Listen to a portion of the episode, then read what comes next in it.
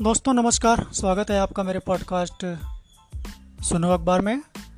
आज के पॉडकास्ट में बात करेंगे रोज़गार की, किस तरह के रोज़गार अब उपलब्ध हैं।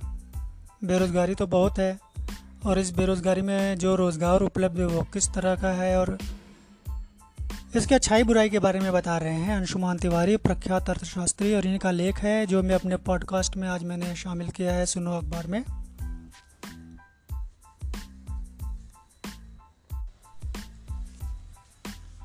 छोटे को बड़ा होने के लिए बड़ा ही होना पड़ेगा, क्योंकि जो बड़ा है वह छोटा नहीं हो सकता। विकसित और विकासशील होने का फ़र्क इतना ही दो टूक है, जिसे तीन सौ रुपये के दिहाड़ी पर खटने वाला रतन भी समझता है और बी पर चलने वाले चोपड़ा जी भी, जिनके नए प्लाट पर रतन बजरी ढो रहा है।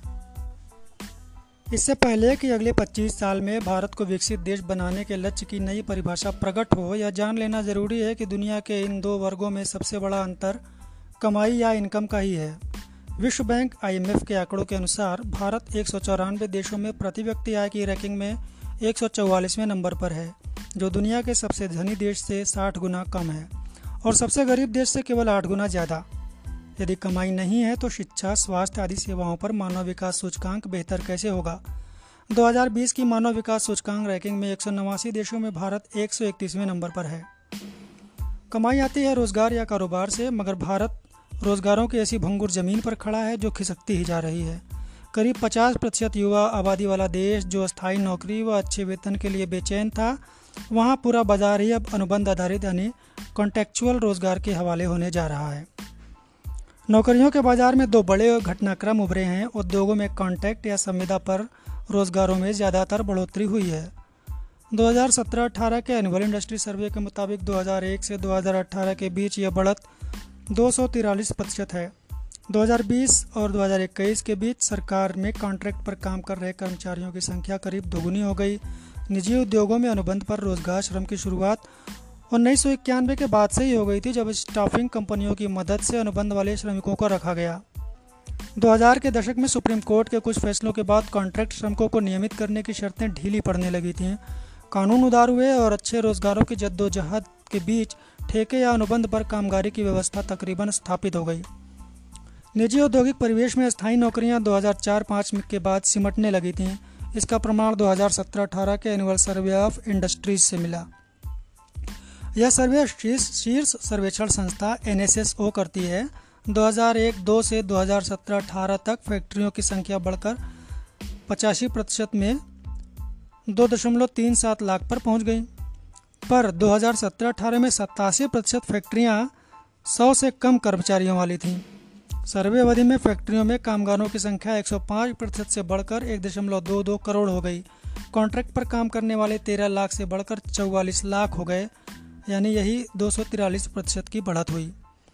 कुल फैक्ट्री कामगारों में इनका हिस्सा इक्कीस दशमलव आठ प्रतिशत से बढ़कर छत्तीस दशमलव चार फ़ीसदी हो गया। अब वेतन और मजदूरी का हिसाब ये है। इंडस्ट्रियल सर्वे पर अशोक यूनिवर्सिटी के Centre for Economic Data and Analysis का अध्ययन बताता है कि कॉन्ट्रैक्ट श्रमिकों को कम वेतन मिलना नियम बन गया है। 2017-18 में कॉन्ट्रैक्ट वालों को दो रुपये प्रतिदिन मिल रहे थे। जो स्थायी रोज़गार वालों की पगार का सिर्फ़ छिहत्तर प्रतिशत था। 2020 और 2021 के संशोधित श्रम कानून जिसमें 300 से कम कर्मचारियों वाली कंपनियों को छटनी की छूट है। पहले यह संख्या 100 की थी। इसके आने तक उद्योग और सेवा क्षेत्र में रोजगारों की तस्वीर तकरीबन बदल चुकी है। सभी स्तरों पर कॉन्ट्रैक्ट प्रक्रिया स्थापित हो चुकी थी। कॉन्ट्रैक्ट कामगारों को पीएफ ग्रेचुटी जैसी सुविधाएँ कंपनियों के निर्णय पर निर्भर हैं। केंद्र सरकार ने बीते तीन चार वर्षों में भी निचले स्तर यानी सी एंड डी पदों पर अस्थायी भर्तियों की झड़ी लगा दी है। श्रम व रोज़गार मंत्रालय ने लोकसभा को बताया कि 2021 में केंद्र सरकार और उपक्रमों में कॉन्ट्रैक्ट कर्मचारियों की संख्या चौबीस दशमलव तीन ज़ीरो लाख थी, जो 2019 और 2020 के मुकाबले दोगुनों के करीब है। पब्लिक एंटरप्राइज सर्वे के अनुसार, केंद्रीय कंपनियों में कैजुअल कर्मचारियों की संख्या चार साल में दोगुना बढ़कर 2020 में पाँच लाख हो गई। स्थायी कर्मचारियों की संख्या भी इसी दौरान 25 फ़ीसदी कमी आई है। राज्य सरकारें भी अनुबंध पर कर्मचारी रख रही हैं। राज्यों में आए दिन कर्मचारियों को नियमित करने के आंदोलन होते रहते हैं। और इसे कहते हैं गिग। इससे पहले कि फैशनेबल भाषों की रोशनी में कॉन्ट्रेक्चुअल कामकारों को गिग कर्मी कहा जाता था। या इन्हें गिग कर्मी मान लें, कहा जाता भी है।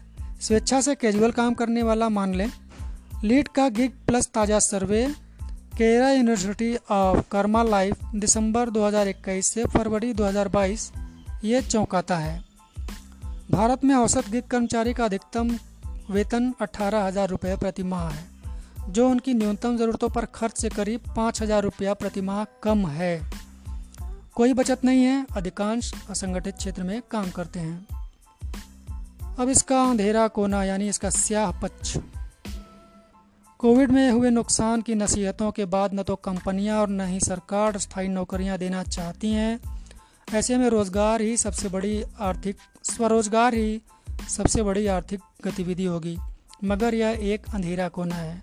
स्वरोजगार भारत में सबसे बड़ी रोज़गार गतिविधि है, जिसकी पहली स्पष्ट पैमाइश हमें 2017-18 के बाद ही मिली। इससे पहले तक लेबर सर्वे इनको शामिल नहीं करते थे।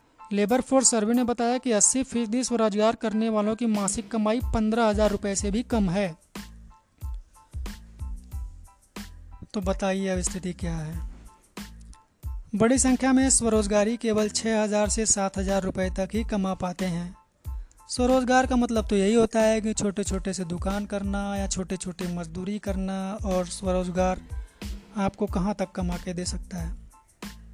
विकसित देश बनाने वाली कृपा इसी जगह पर अटकी है, ये बता रहे हैं लेखक महोदय, और बहुत अच्छे से समझाया है इन्होंने।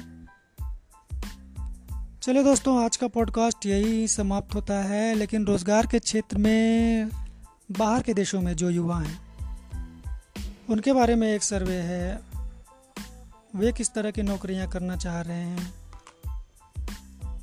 इसी पर चर्चा करेंगे। ठीक इसके अगले पॉडकास्ट में। तब तक के लिए मुझे इजाज़त दीजिए। नमस्कार।